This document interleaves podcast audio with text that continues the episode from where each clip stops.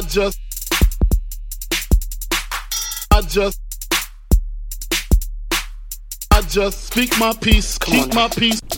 What's good, everybody? Welcome to episode 74 of the Speak My Peace podcast. As always, I'm your gracious host, Greg Lacy.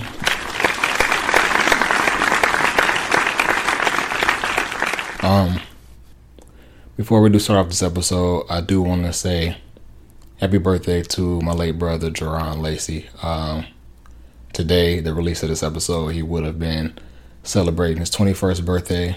Unfortunately, he's no longer here with us in the physical form. So I do want to start off this episode with a quick moment of silence for my little brother.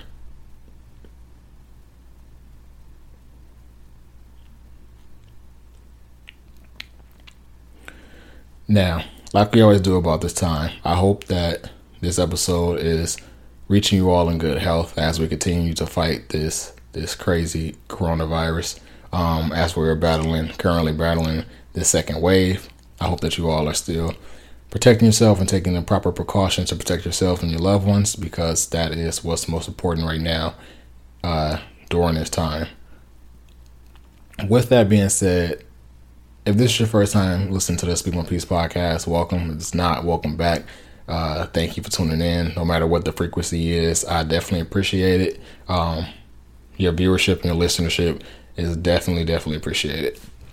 With all that being said, man, start off this. It's gonna be a real deep episode. Um, we got to touch on serious topics, and before I do get into everything so serious, I do want to start off on a lighter note. Um, I want to say shout out to the women. Um, the first woman I want to shout out is Sydney Barber.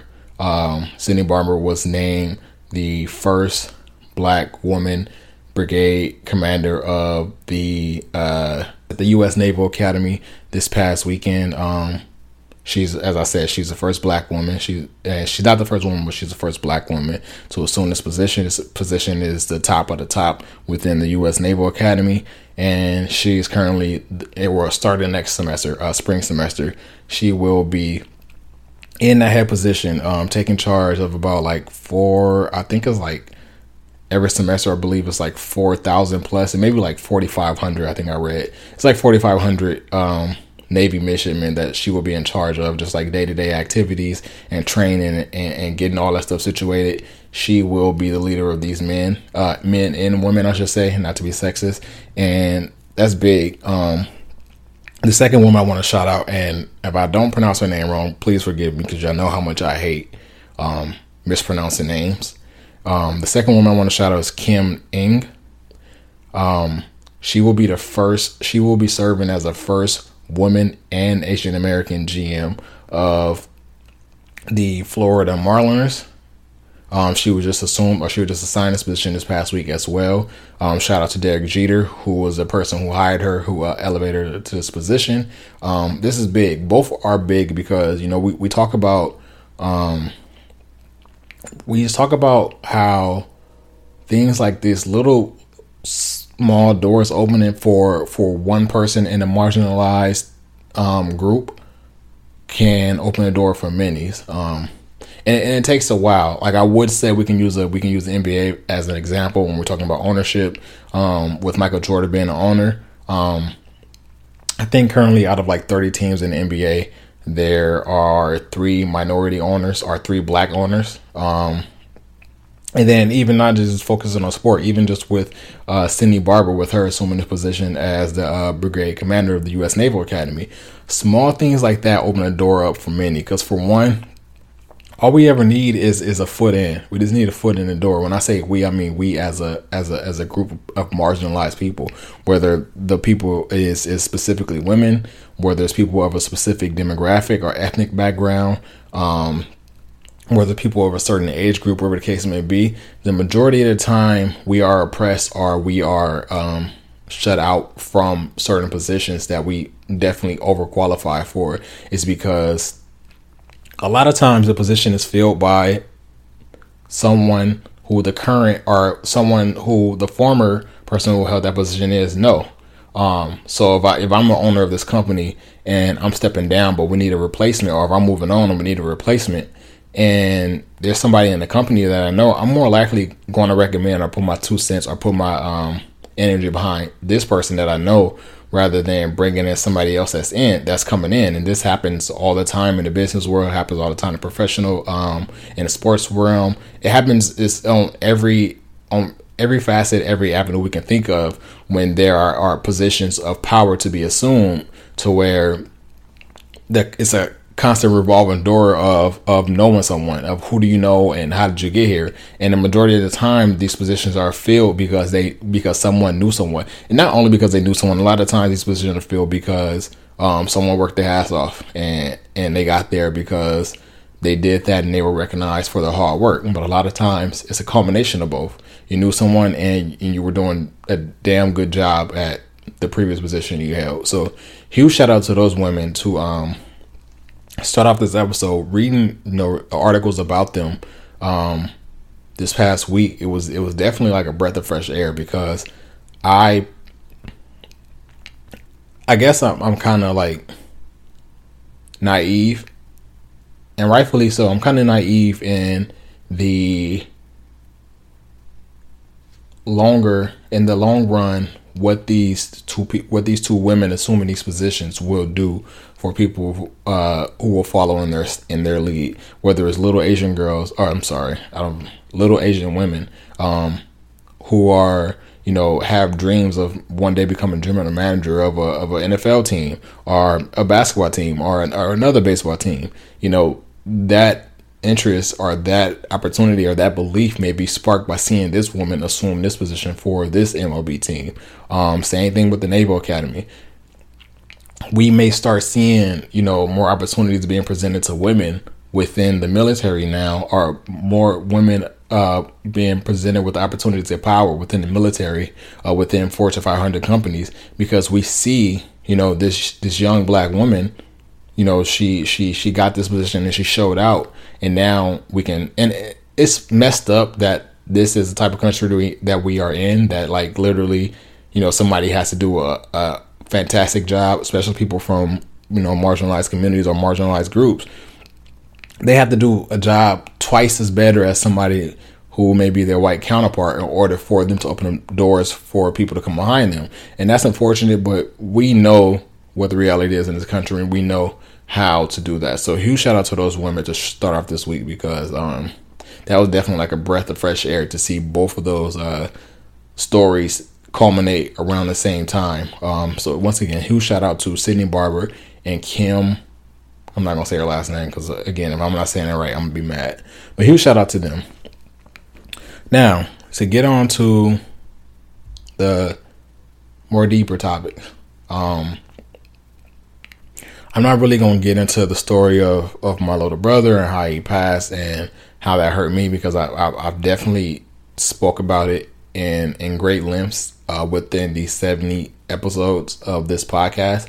Um, so I'm just not gonna you know keep drilling that into you all. Uh, for those of you who haven't listened to this podcast before, may not know what I'm talking about. Um, I lost my brother, my, my younger brother, about five years ago uh, four years ago. Um, I lost my younger brother four years ago, and it just it was like one of the worst summers of my life. And long story short, it was just like I'm still feeling the effects of um, just that loss.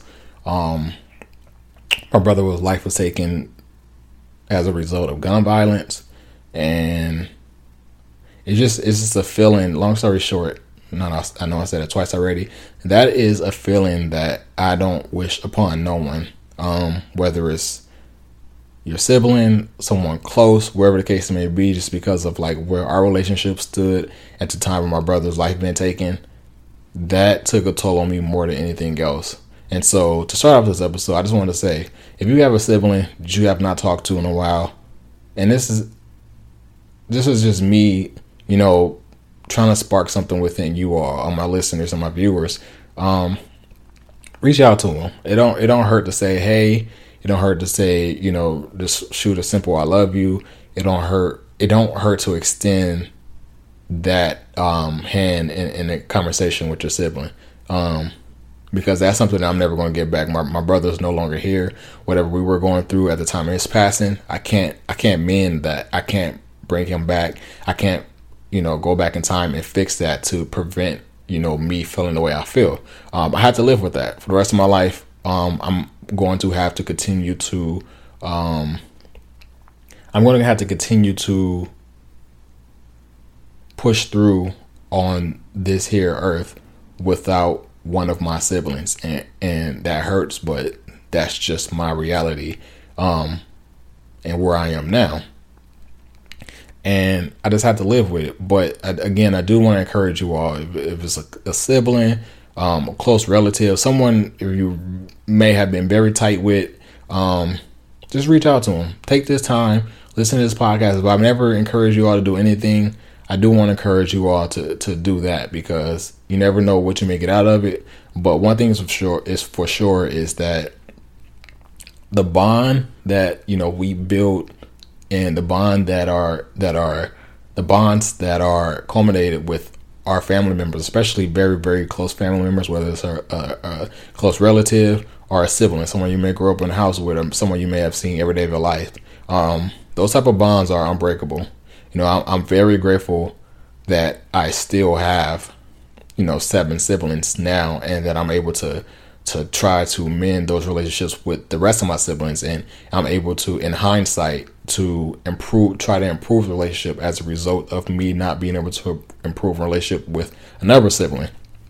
Um, I'm able to take advantage and see what I did wrong and prevent what I'm feeling now as a result of something that happened with another sibling to prevent it with the future siblings. Know that you know if it was ever one of my, and I'm not even going to continue to think about this because the more I speak about it, um, put certain thoughts in my head. So I'm just not even to go forward with that. But just take the time out to do that. If I've I never encourage y'all to do anything, definitely do that. Um, and this episode is to be heavy. Um, for the reason that just everything that's just going on in this world right now that I've been seeing in media that that we've all probably seen on social media, things I've been reading about. Um, it all correlates and it all ties back to the situation with my younger brother and how we lost my younger brother. Um, as you all may know, you all may not know, but um, there was like three attempts and no, there wasn't three attempts. There was one attempt and two deaths within the rap community within just this past week of like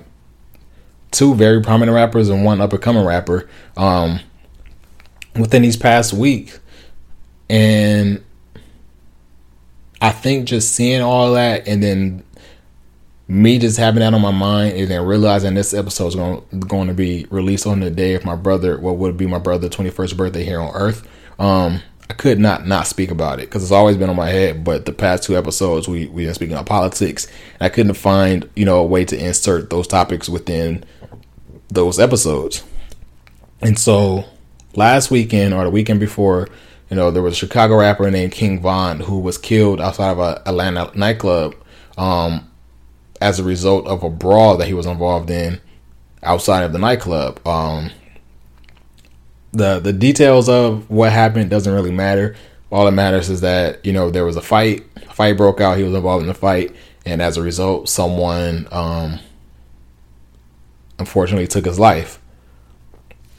That happened. The community dealt with that. His family, his friends, his fans, everyone you know there was a huge outpour and love and support for him over the past couple days or the days following that. Um, just because it was like untimely. The, the and I'm not a fan of him or the next rapper I'm gonna speak about. So I can't really get into the specifics of like what their career was doing or what they were doing in their career, what their music sound like. And I don't have to be a fan of them for me to sympathize or empathize with these situations because no matter what, you know, a family lost a son, um, a brother, a, a, father, a cousin, and a friend forever, and that's no bringing it back as a result of uh, a simple brawl. Um, and so many people, you know, they, they poured out their hearts to that and social media reacted to that and it was a it was a huge, huge just a disbelief just in regards to his untimely passing because of the, the recency and the release of uh, I believe it was like his first album. So people were very happy to see that you know he was finally getting a recognition, or he was starting to get a recognition that a lot of people felt like he deserved for a while. From what I read, he hasn't even been rapping for a while. I think he's been rapping for like two years, but he gained a lot of notoriety within that short two years. Um, just because of a lot of people became fans of him and became fans of his story, and so that happened. And following days, people continue to you know show their love of support and, and grief the and and, and mourn for him and then days later, another rapper, an up and coming rapper, Mo3, was also killed. Um, his was even like just seeing the details of again. I'm not gonna get into details of specifics. All of all of it, all of it matters is that you know a family lost a son, a brother, a father, a cousin, a uncle, uh, a friend, and all that. Um, the details of this was from what I read, just on the basis of it, was just that he was leaving someone's house and he realized that he was being followed. And as he realized he was being followed by someone in the car, he tried to evade the people that was following him. He got on the freeway, tried to outrun them. I guess during this uh, evasion, you know, a, a car crash happened and he attempted to get out and, and run away on foot. And as he's escaping on foot or running away on foot on the side of the highway, um, the people who ever pursuing him pulls up alongside him and they shot him and killed him and he unfortunately died on the side of the freeway. Um, again, there I don't I can't think of anything like that right there is just it's barbaric. And it, I don't know if I can say it's barbaric because of the the the way that they are being killed. I think the mentality is barbaric, but not the methods, I should say the mentality of just like not caring about anything and not caring about the consequences and the in the way like you're going about it and and pursuing this is is barbaric. It's like I can't think of anything or any reason why someone would be justified in in pursuing such a, a evil act like this. And again, I don't have to be a fan of the rapper. I don't know the rapper. Actually, the ironic thing about um me even speaking about this, I don't know who he is. I know he's a protege of Young Boosie, uh, Lil Boosie. And the only reason why I like had an idea who he is, and the only reason why I'm speaking about it now is because two days prior to him being murdered, I was watching um, Mike Tyson podcast, and one of Mike Tyson's uh, latest guests on his podcast was Lil Boosie, and he was in the he was he was one of Lil Boosie he was Lil Boosie guest on the podcast. He didn't speak too much. Mike Tyson, you know, asked him who he was and what he did, and he spoke uh, in length about that. But that was all probably about two or three minutes. But um, I had just ended up watching that episode of the podcast because Lil Boosie had been flying off the rails saying a bunch of like wild things in the media um as of late, and the clips that I saw leading up to that podcast was that basically Mike Tyson was checking him um, just questioning him about why he was acting that way and certain things like that. So me just curious, I'm watching the podcast and this guy is sitting next to Lil Boosie. Again, I don't know who he is. I'm not watching a podcast for him. I just know that this guy is sitting next to there, uh, sitting next to him. And then days later, you know, I'm seeing on social media that he was killed. And it was just ironic because, you know, had I not watched that, I would not even had an idea about, you know, who he was or who he uh, was signed to or what he was and why people were posting it. But again, that doesn't matter. Um, what matters is that he was a human and he lost his life. And so people, same thing, you know, they had a, a huge candlelight visual. Um, people, you know, they, they expressed their condolences. Um, people grieve. Uh, Lil Boosie, obviously, him being his protege, he, he expressed, you know, how he felt about the situation. And all that, you know, it happened over a couple of days. And while this was going on, a rapper who I am a fan of, Benny the Butcher, was shot. And um, fortunately, he didn't lose his life. Um, but he was shot in the parking lot of a of a Walmart in Houston, Texas. Uh, from what I read, was there was people who put up alongside of him in his car, and it was it was a it was a botched robbery. I guess they were attempted to rob his jewelry, and he wasn't getting up his jewelry, so they shot him. Um, he ended up getting shot in his leg. Fortunately, he's still here with us. It wasn't a fatal shot. Um, he didn't lose his life, but it's just like the reason why I'm speaking about these things, and the reason why um, I really waited to this week, and I really didn't really wait to this week, um, is be- because of you know how it ties back to eh, how I'm feeling and, and as we are on the eve of my brother's uh, birthday. But it was just like I knew that I had to speak about this because of I know every time my brother's birthday or every time my brother is on my mind, period, heavy. I think of just like where we are in the world, and I think about the way that, that my, my brother was was executed. Um, I think about the way many situations like this happen across the world and within our communities, and it hurts. And as much as we speak about on this podcast about holding other people accountable, um, especially like the oppressors uh, within this country, we also have to hold ourselves accountable because, like, these are three instances, and these I'm pretty sure it, they weren't the only ones, but it was like some of the most it was some of the, the, occasions or some of the instances of the some of the most uh, people with the most notoriety. Uh, we had an up and coming rapper from Chicago, uh, Benny the Butcher, who just released the album, one of the best albums of the year, and then we had the the up and coming rapper from uh, Dallas, Texas.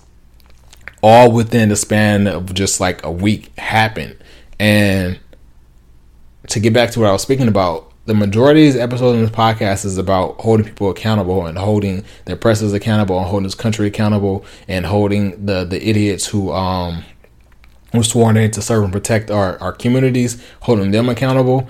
And I just know that I had to be transparent and I can't be a hypocrite because we also have to hold ourselves accountable.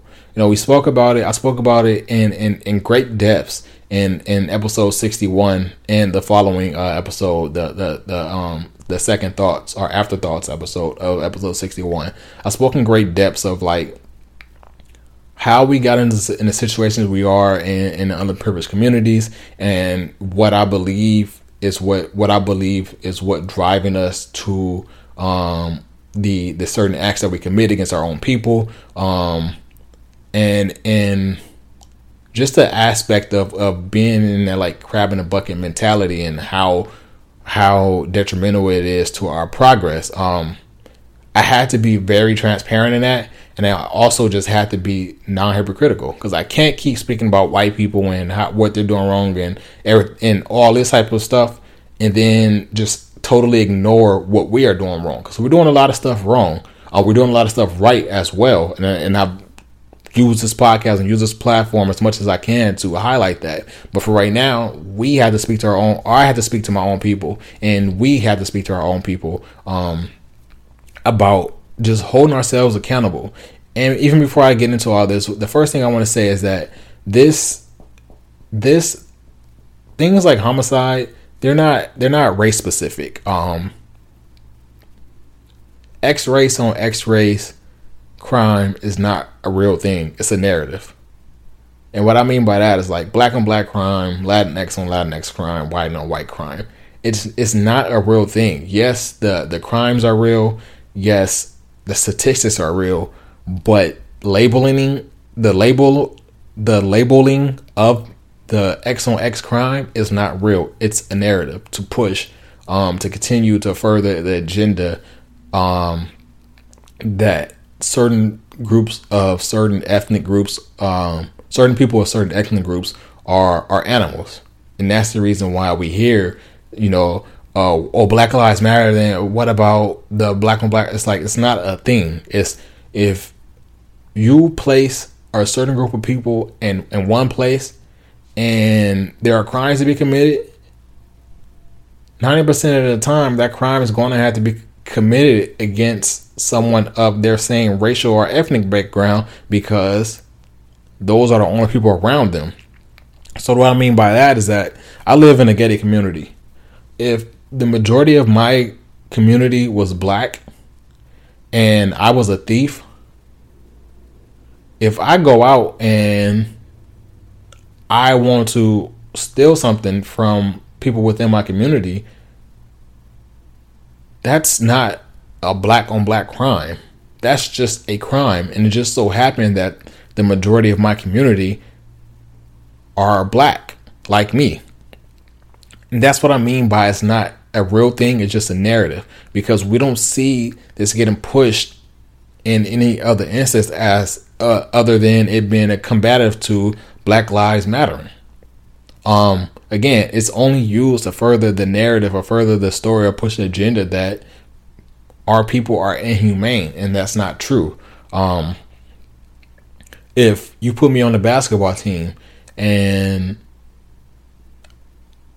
I'm white and the majority of the my teammates are white and the majority of people within my league are white. If I have the most hops and I'm the most athletic person and you know the majority of my dunks within the season are on white people, it's not that I am targeting white people. It just so happened the majority of my opponents and the majority of the people who are guarding me are white and it just so happened that my athletic abilities surpass them.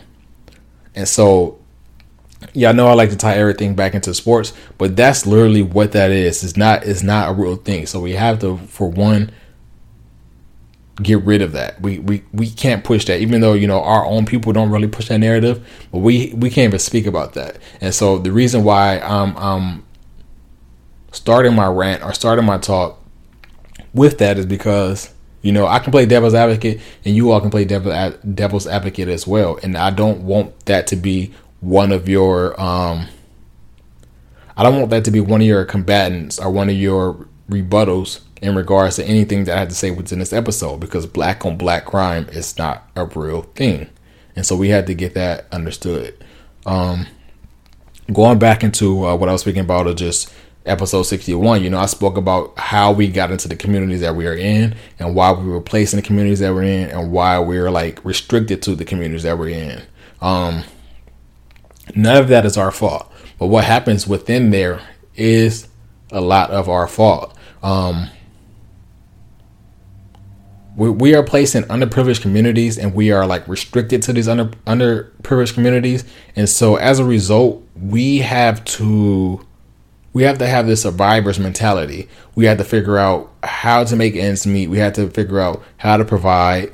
And the majority of the time, those options are very slim because those those those job opportunities or career opportunities outside of the community, they're not hiring people coming from from, from your address, from your zip code. Um, when we think about just being employed within your community, that's part of it being underprivileged. These companies are not placing those opportunities within your community because of how they feel about you in your community. Um, and that goes in, as I said, to the, the the theme of those communities of our communities being underprivileged.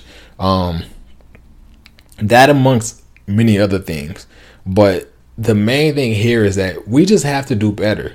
Like a, as a group of people, as a group of Black people, um, we have to do better within our communities. We these we we shouldn't have incidents like this. I my my younger brother should still be here to to be able to celebrate his his 21st birthday. His life should not his life should not have been taken as a result of of a fight because that's because that's what you know the norm is in, in 2020 and beyond that someone feels that if, if you get the best of me in, in, in a fight in a scuffle in a brawl that I had to retaliate with taking a life and just and just being senseless.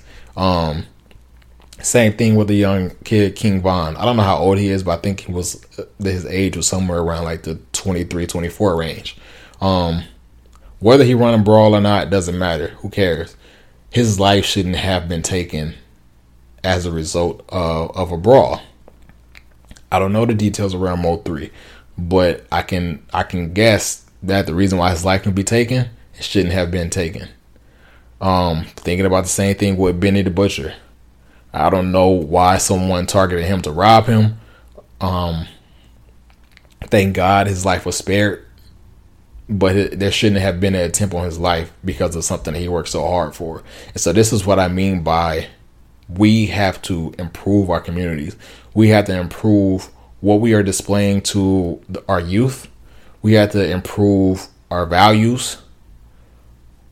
We have to improve the policing of ourselves yes, we know that we don't we don't believe in the police. We don't believe in running to police.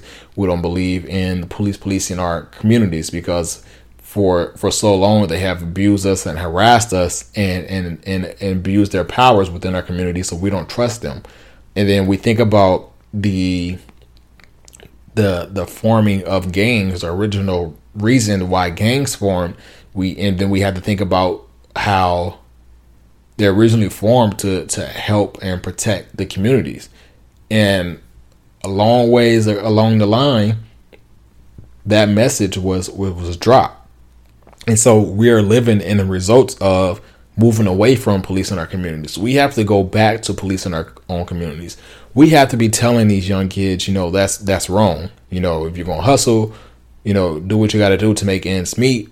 But going out here and, and and taking the lives of another young black man because of as a result of a fight, um, that that's out. And, and if that's the case, if you can't deal with losing in a fight, um, then we have to we have to train our youth on how to avert these actions.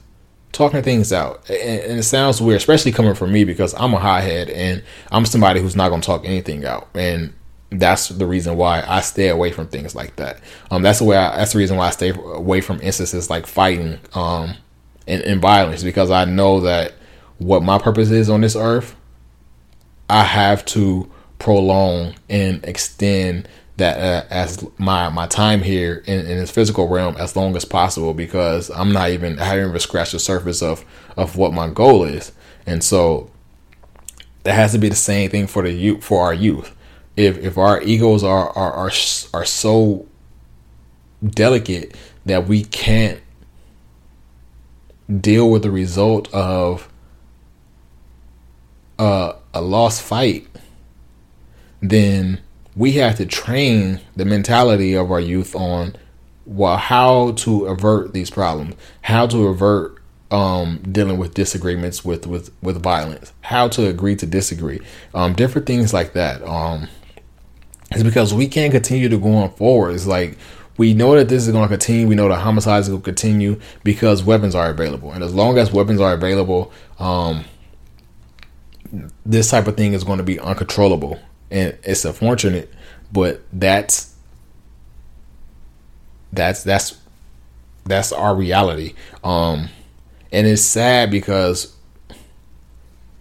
we we are living in a time to where we are so cognizant of the evils that are against us, whether it's the coronavirus that we're battling, whether it's racist police, um, whether it's racist people, period we are so cognizant and, and so aware of all of these things are against us in our lives, but when it comes to dealing with our own people, it's like we're oblivious to it, and and it's unfortunate, but it's just like why, like what is the mentality behind it? Um, and I feel like a lot of this we just have to change what we glorify. Um, I don't want to. I'm not going to be the person that say you know rap music is is the reason why um, people are living this way or, or, the reason why certain mentalities are carried out because that's that's not true. Um, that's three rappers I spoke about, and the beauty in in that profession. Let me say one thing because I was this is I'm recording this the day of the NBA draft. And seeing all these young men get drafted to the NBA and being surrounded by their parents, being surrounded by their loved ones, and, and crying, um, when they're drafted is like I watched the draft year in and year out just to see that, you know, just to see someone that just to see someone dreams realized in in actual time. Just like you know, you work so hard for something, and then your name gets called by a commissioner of, of a league, and you're just burst with tears because you you know that this is something that you've been working towards your entire life. Um, it sounds like I'm getting off topic, but I'm not. Um, so just bear with me. And I think about the beauty of, of rap or entertainment or singing, period. Um, is that these athletes they have to wait to a certain they have to wait to a certain point in their life in order to to attain that goal that they've been working towards. The beauty, beautiful thing about entertainment is that you can achieve that success at whatever age you want to, and just like that, it can all be taken from you. Your life can be taken from you. Not at all, everything. Can be taken from you. Your existence can be taken from your loved ones. And it's unfortunate. But think about how there's no age limit on becoming a professional rapper. There's no age limit on becoming a professional actor. There's no age limit on becoming a professional singer. But those professions are very dangerous. And this is why I say we have to continue to improve how we are protecting each other or how we are policing each other. Think about NFL, think about um, the NBA. Those are two leagues, two very profitable leagues that are majority compiled of African Americans. But in order to achieve professionalism or to in order to achieve the professional status in those leagues, you have to spend a certain amount of time in school or you have to be of certain age um, in order to you know make it to those leagues. And then we think about the the the, the sports, the professional sports that are predominantly white. It's not the same thing. Um, in order to, to blah blah blah. In order to become a professional baseball player, you have to be a certain age, but you don't have to be that old. Um, in order to become a, a pro or amateur golfer, you have to be a certain age, but you don't have to be that old. In order to become a professional tennis player, I don't know if there's an age limit. And these are sports that are predominantly white. And so we don't have that same outlet in the sports that are predominantly black, but we do have that same outlet in another profession that's predominantly black to where we can become, you know, child stars. But those are the most dangerous uh, professions. We we see three young black men two young black men lives get taken and one who had an attempt on his life just because of the the fame that he's achieved or they've achieved um, just because of the success they have achieved um, in a certain career field you know because we have this crab in the barrel mentality to where it's like who do you think you are to where you are a better person than me or who do you think you are to be able to have these things and why don't I have it? Or you have it, so I should have it too. So now I'm going to take it because that's the only thing I know. It's like that type of mentality is why we will never progress in this country. We continue to talk about, you know, we deserve reparations. We can continue to talk about um, you know we're we're held back in so many and and all that is true. I, am uh, saying all this not to despair anything because all of it is true. We do deserve reparations. We are oppressed in this country. We are left out of a lot of off of a lot of tables um in, in different professions and different avenues in the country. But what's also true is just as fast as they are keeping us out we are also contributing to keeping us away.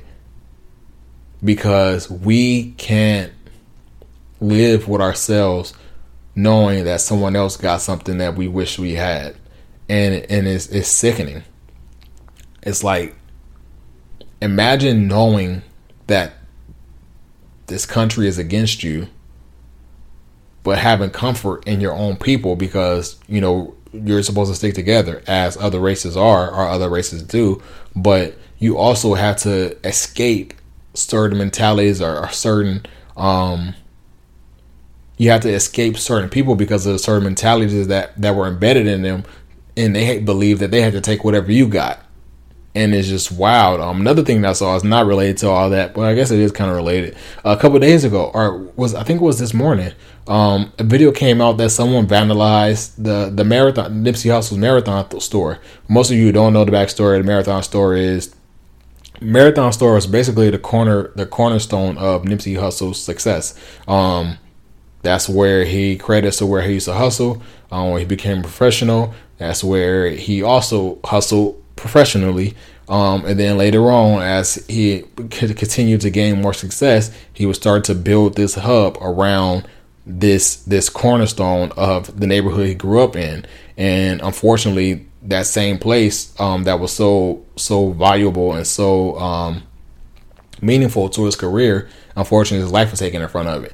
Fast forward to a year later, and I don't even know why someone is doing. I don't know what the motive is, but there was video released that someone vandalized the store or tried to break into the store because the, the gates for the store was still down, so no one can, could get access or get entry. But it was like, why are you vandalizing something that's so sacred? Um, that it's it's wild. And the the craziest thing about that is that for one, Nipsey Hussle is no longer here. So like, what is your intentions? For two, is like the the the store is now ran by his family.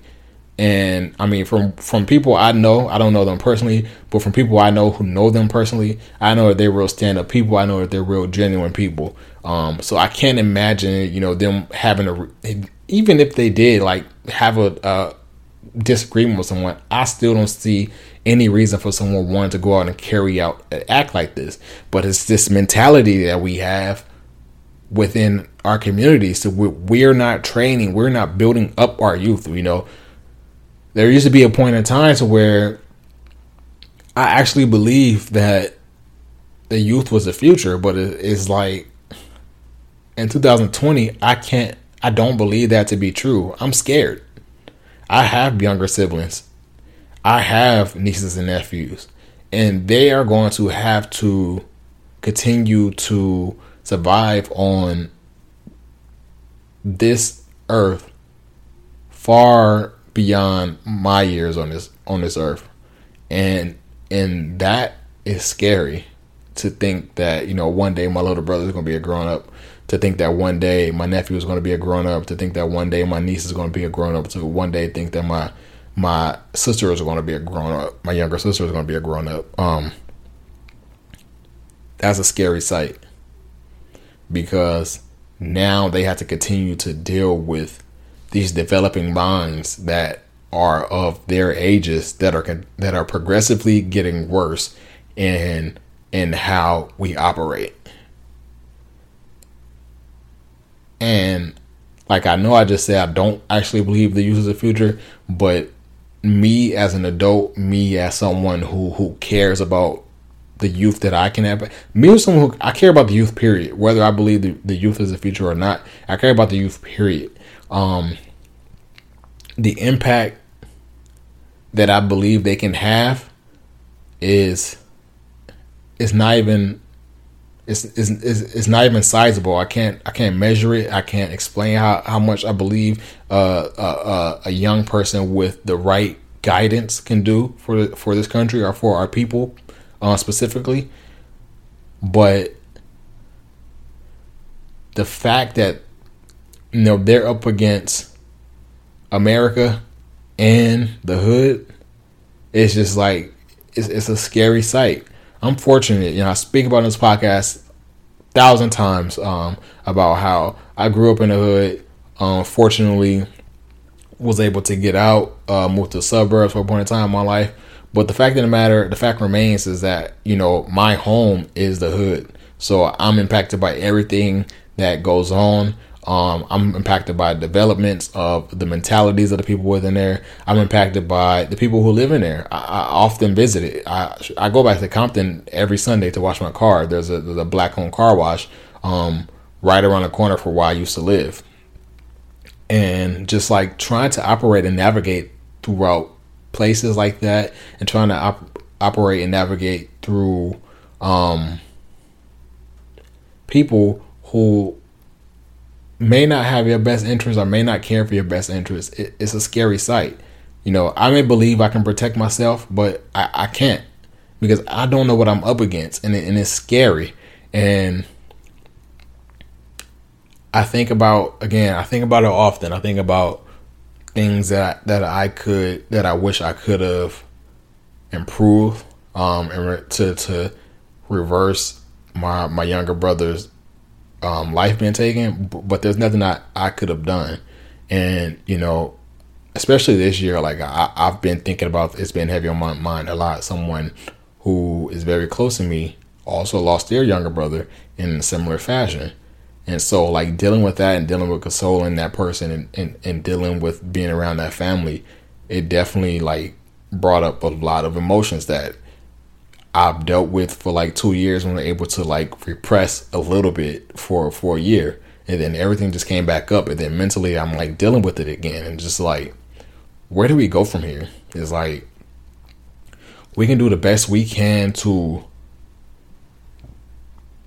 alter the futures of those we know specifically. I mean, not specifically, those who we know um, personally, but how do we affect those who don't care for us and, and don't know us? And I don't have the answer. I know this um, during this pandemic, you know, I found out about this basically like this Big Brother program um, that's ran by somebody um, in my family. It's like I've been interested in that, but obviously with COVID, um, it's been on halt. The you know kids are not in school. Um, obviously, the guidelines in California are again are for social distancing or to uh, stay away from large gatherings. So like just that moving forward with that is is on halt right now.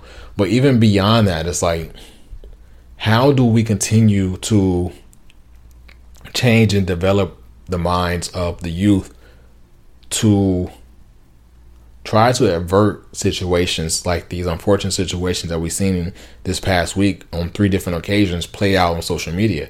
And I think social media is is one of the biggest ways we can do that. Um, I think what we're glorifying, we have to change that. I think social, social media is the devil. Um, I can speak about what I think we need to do about about what we should be showing, um, what should we what should we be valuing, um, the agendas we should be pushing on social media, but that's just not going to change. And so I'm not even going to waste my breath on that. But it's it's unfortunate because there's a whole generation of young kids that in this digital era they can be. And I still believe to be true. Um, in this digital era, the impact they can have on this world for themselves and and and our people, it could be monu- monumental, just because of all the tools that are readily available to young kids now.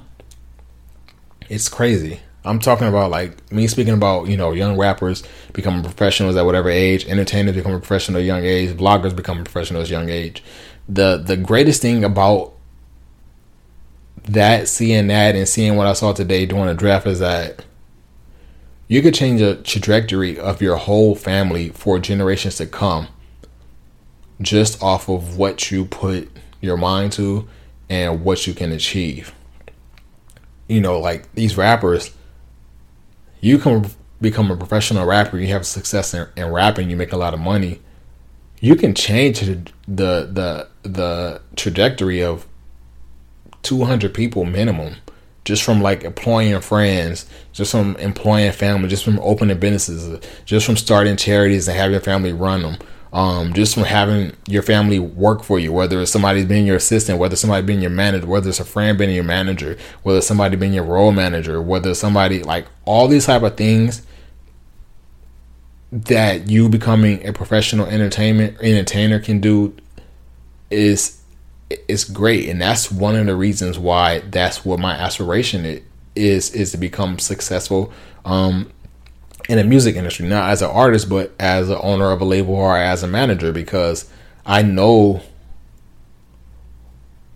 that one of those doors can open up so many doors. And we see it happen time and time again where there's like label owners you know they start up a label and they become successful and now they may want to start up a, a, a sports agency and so now you have how many people employed at your label, and now you have a thousand other people uh, employed at your sports agency. And aside from that, a sports agency, you're you're signing people who look like you or come from backgrounds like you, and now they're also hiring and employing other people from them same backgrounds, and just like that constantly change changes the trajectory of your family and your friends, but also your community because you're pulling people up out of your community, and now they're able to better impact or have a greater impact on the future or the the the youth and everyone to come up out of those same situations. Again, it's unfortunate that we continue to see situations play out like this, but th- there has to be a change, man. And with episodes like this, I try to like pinpoint certain things. I try to have like certain um quotables. I have certain plans or whatever the case it may be. But I, I I'm really at a loss for words. Um, because I don't know. I don't know how we change this, but it has to be changed because we can't continue to fight against ourselves and them because we're never going to win that fight. We continue to talk about the progression of our people and talk about how important it is um, that we progress within this country, but this is like we're running in a circle. We're not ever able to run on that straight line because you may you know you may be running and by the time you come to the top of a curve you think it's about to be a straight because you're you're getting away from all the things that have burdened you from you know being oppressed and as soon as you get on that straight line it's your community that's that's that's forcing you to curve again and continue that circle. So now you have to battle your community, and by the time you get on the other side of that curve, you're you're battling the the things that have oppressed you in this country and in this world, being a black person. And it's it's unfortunate that we continue to see this, and it's just a battle that we're never going to win. And again, I do believe that when you let one person in a door, like I was speaking about to start to open this podcast, when you let one person in a certain door, they can open up, they can change the opportunity, they can change the lives of so many other people that look like them. Um, not just in that professional setting of whether it's a a, a black woman becoming a, a brigade commander, um, whether it's an Asian American woman becoming a general manager of of, of a um, professional sports team, or whether it's a, a young man from a from a very very troubled neighborhood becoming a successful rapper all these things are important because we know what's against us. And when we get that one foot in, we're able to bring more along with us. And I don't want to push narrative that, you know, we as black people should only be looking into career opportunities in the music industry or entertainment industry or sports because that that's not true. We should also be looking in a STEM. But for the, the sake of this, of seeing this play out to these with these three rappers this past week, that is why I'm focusing on this conversation. But I think even just as professionals, period, whether it's um whether it's in the STEM community, whether it's becoming an engineer, whether it's becoming a CEO of a Fortune 500 company, whether it's working in, in media, I think the more progress we see individually, we're able to affect us in continuity, if that makes sense. Um, just because that's what we need. That's all we ever need is to get our foot in the door, and we can we can we can do the rest. Um, like I said, there's that that constant saying of you know, in order to be to be good, you have to be twice as better than your white counterpart, and in order to be great, you have to be a thousand times better than your white counterpart. And that mentality and that saying is null and void if all if if we achieve success with the type of mentality and then it's taken away by someone who looks like us. The to get back into the and what we're glorifying is like again, I don't want to push the narrative of you know the rap lifestyle is the reason why a certain things like this happened because that's not true. It's it's it's the mentality within our communities um, that believes that we are entitled to something that somebody else worked so hard for. Um, that's that's what's hindering us. It's not the the glorification of of money or the glorification of fame, whatever the case may be. And we have to think the reason why that's also not true is because of the situations. Like I'm not the type of person to where I'm very braggadocious. Um, I can do things like make a car purchase and not feel the need to post on social media. I can do things like, you know, move into a, a new apartment and not feel the need to post on social media. I can do something like spend $300, $400 on some shoes and not feel the need to post on social media. But a lot of people that comes from the background and I come from feel the need to post things like that. And while I'm against it, I'm not against them showcasing things like that because you gotta understand the the backgrounds that we come from. It's like this this is a trophy. Speaking from my own experience, man, like the apartment I live in in, in, in that way, it's like my entire life I've been living on my own.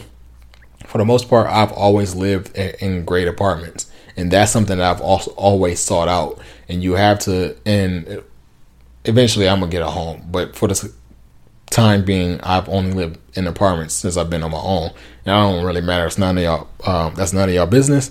But I've always sought out very great apartments, whether it's like the appliances, um, the finishes, um, whatever case may be. I've always sought out great apartments.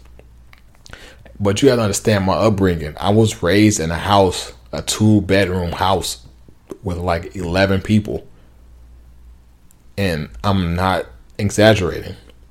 And in one of those rooms was my family. It was me and it was about it was me and four other people in that one room. And so, and the only caveat to that story is that we had a back uh, within those. I said it was like eleven people within our house. Between those eleven people in those two rooms, the only caveat to that we had a back house and we had a camper. But both of those are only occupied by one person. So you you have the one, two, you have the five in my room, and you have the two in the other room y'all can do the totals and y'all can just visually think about what that situation looks like. Growing up, I I was happy as a kid. I, I lived a very great life as a kid.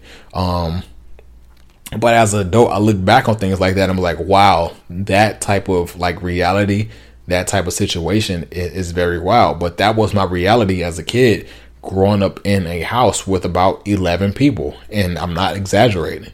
And so to think about where I am now and the places I have lived, I'm very grateful for that.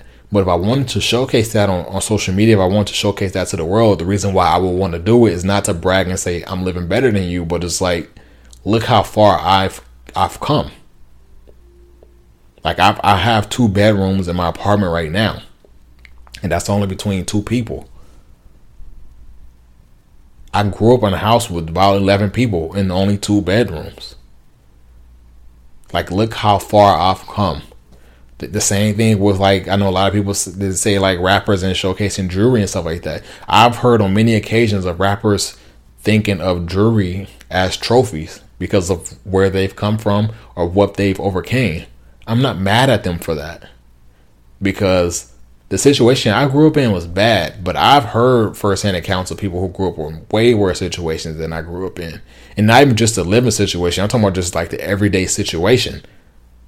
And so when I see certain things like people showcasing things on social media, I'm I'm glad for them, especially when they look like me or especially when I know they come from areas like the areas that I come from are even worse because I know what that feels like to to to be able to overcome things like that and be able to showcase things like that and be able to spend that type of money because it, it it's it's definitely a great feeling. Um and so not to get off topic or not to get off track, I would never fault entertainers, rappers, ball players, whatever the case may be, for showcasing the things that sh- that they showcase that makes them become targets.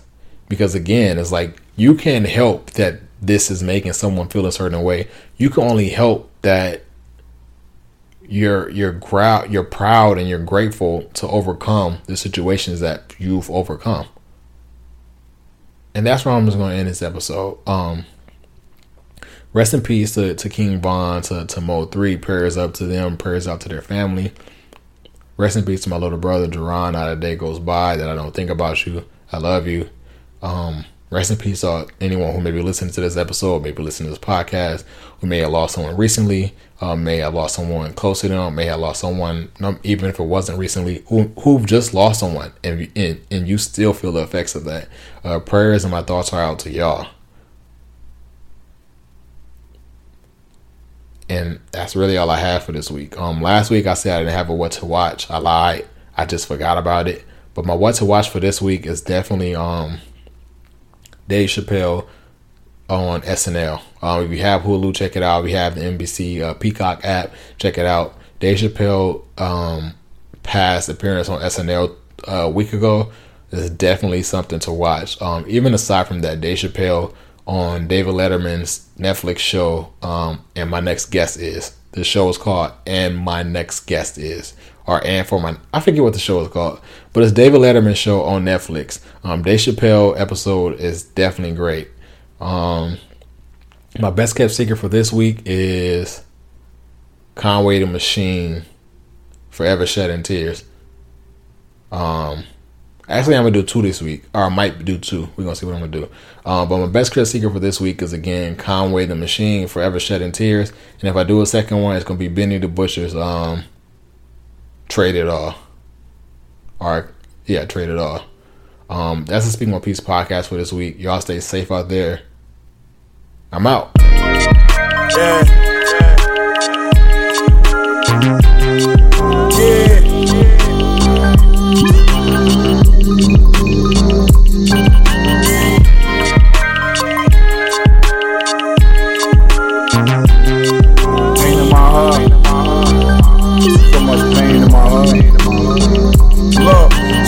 From the bottom. We was just trying to get to the top. I love my niggas, I tell them we all we got. Think about my son, first dude I got cool with when we moved on the block. This was back when the man he had first got shot. It's my motherfucking dog. Went to the same school, used to dip out of class to link up in the hall. Sneaking to buy weed, now we posted up at the Chinese store, hoping somebody would buy us a cigar. Then we evolved to breaking in houses and stealing cars. This was when I started getting raw with the bars. Went from taking niggas Jordans at the bus stop. The pack of 38s and jumping gates after we bust shots. A young wild adolescent, uh, packing the Western. Country Mike fronted me some work, I'ma package and sell it. Sitting on the bando steps writing. Recited for my nigga, he was hyping. Like Brody, I promise you, you the nicest. All through the city, every neighborhood we ran. He be like, who wanna battle? Got whatever on my man, capping to the hoes. Like, you know who this is, bitch? This the GOAT. And don't jump on my dick after we blow. Fucking the same hoes, sharing the same clothes, going half on the sub of the month. That was my role. Used to go to Spoon Studio when the block was slow. He pulled up in the fiend rental. I said I couldn't go, stay here. He said I'm coming back, it might be late. Two hours later, heard he crashed in a high speed chase. That took my motherfucking heart from me. Yeah. But as long as I live, you always gonna be a part of me. Try to smoke away the pain, I couldn't shake it. I wish my nigga was here to see that this boy made it. I know God got a purpose. Music saved my life. If I wasn't recording, I would've been with him that night. For my niggas that ain't make it out the struggle when it's real. I keep that 40 on me in the field, cause I know they wanna be me. I know they wanna be me. They wanna be me. That's why I keep my circle small and I'm always standing tall. Guns up with my back against the wall. I can't let no one deceive me. I can't let no one, no I can't let no one, no I can't let no one, no I can't let no one. This for my niggas that ain't here. I'm forever dropping tears. I never forgot about you through the years, man. I was that you could see me. I know that you could see me. No, I was that you could see me. And I know that you could see me. And I remember we was broken, we was always on our own. Always knew that we could make it with a song, and they know don't believe me. Ain't no one, and they don't want to leave me. They don't want to leave me. say I miss you, my nigga. Uh, I never let them forget you, my nigga. My heart is broken in a million pieces. That's why I'm rapping these words now. Crying tears in this tissue, my nigga. This shit got me hurting bad. Way worse. This shit worse than bad. The whole city sad, cause you ain't really fully get to reap the benefits from all the work you had put in for 30 years. You was just getting in your working bag. As Ricky Hyde would say it, shit was just starting to get beautiful. I wrote this while getting dressed for your funeral. And I hope heaven got a studio thinking about all the lives, including mine, that you impacted with this music, bro. Wish you got your flowers while you was still alive. Drunk a bottle with Shamira and Dominic, and I cried. When I got out the hospital from them shots, I survived. You recorded me and helped me get confidence in my stride. Remember we fell out and had words that resulted in me throwing punches. See you a few weeks later at Jamie's spot. We ain't speak like we ain't know each other when we close as brothers and life too short to be holding grudges. Hugged it out, now we drinking Remy and rolling Dutchess. I just wish I had a chance to tell my bro I love him. For like a week straight, I cried. I'm forever dropping tears, but I know I got an angel in the sky. For my niggas that ain't make it out the struggle when it's real, I keep that 40 on me in the field, cause I know they wanna be me. I know they wanna be me. That's why I keep my circle small and I'm always standing tall. Guns up with my back against the wall. I can't let no one deceive me. no one, no I can't let no one, no I can't let no one, no I can't let no one. This for my niggas that ain't here. I'm forever dropping tears. I never forgot about you through the years, man. I wish that you could see me. I Know that you can see me, No, I wish that you could see me. and I know that you can see me. And I remember we was broken, we was always on our own. Always knew that we could make it with a song. And they no one believe me. Ain't no one, And they no one believe me. ain't no They ain't one, believe me. Yeah. Uh, machine. You gotta love me. The fucking greatest, nigga. I'm a legend. We made it, nigga. Ah. I remember they used to hate on me. I remember they used to think I wasn't gonna be nothing. Look how it turned out. Yeah. All this pain in my heart. Forever dropping tears for my niggas. Yeah. Green Eye Bandit, Rockwilder. Uh. From king to a god, nigga. Yeah. Drum work, Griselda. A fucking boss, nigga. We did it. Machine gun, we did it. Well, my, my first my, my first thing would be I would tell you that these boys are straight hip hop. Like I, I'm, come from the old school era of hip hop. Even though I'm, I'm a little older than them, and they don't they, they come from that era as well as far as knowing the essence of hip hop. But I see um, with, with with their talent, and if you've never heard them, I'm gonna tell you that they're gonna take you on on a different ride. Like Westside is gonna put you in a, in a mind state of um, let me see how can I describe it. His uniqueness and his, his he have you flashy and looking good, you know. And then the Conway's gonna come with the type of lyrics that's uh, that, that that the world is need that the world needs. I don't want to compare them to nobody because if you ask me, they they're compared to the best. Uh, you're gonna they probably say that they compare Westside to like uh, the Raekwons and the, and that era. Yeah, I, I- you may say that, but I, I look I don't I look beyond that. You know what I mean? Because I've been listening to these boys just as long as I've been listening to them. So I, I wouldn't make that comparison. I just I would say great music and um, Conway. If you a lyricist or if you enjoy lyrics, that's that's that's I put them in a heavyweight category. There's only a few people that I will put in a heavy heavyweight category. And like in my top five, you know, my boys my boys is in there in the, in the real top five amongst the hoes and the you know what I mean and the, the classic Rakims and the you know Eric B's. These these boys is on that level in this era right now. You know, so that's that's what I would tell somebody. Like if you like real hip hop and you and you into real hip hop, these is the go to guys for that. You know I mean? This ain't that old uh I don't even. I, I don't want to disrespect no type of music because it's all good craft. But if you want that real hip hop and that that real that you can feel, these boys is what's happening right now. Griselda, Griselda, Griselda by Fashion Rebels. Fashion Rebels.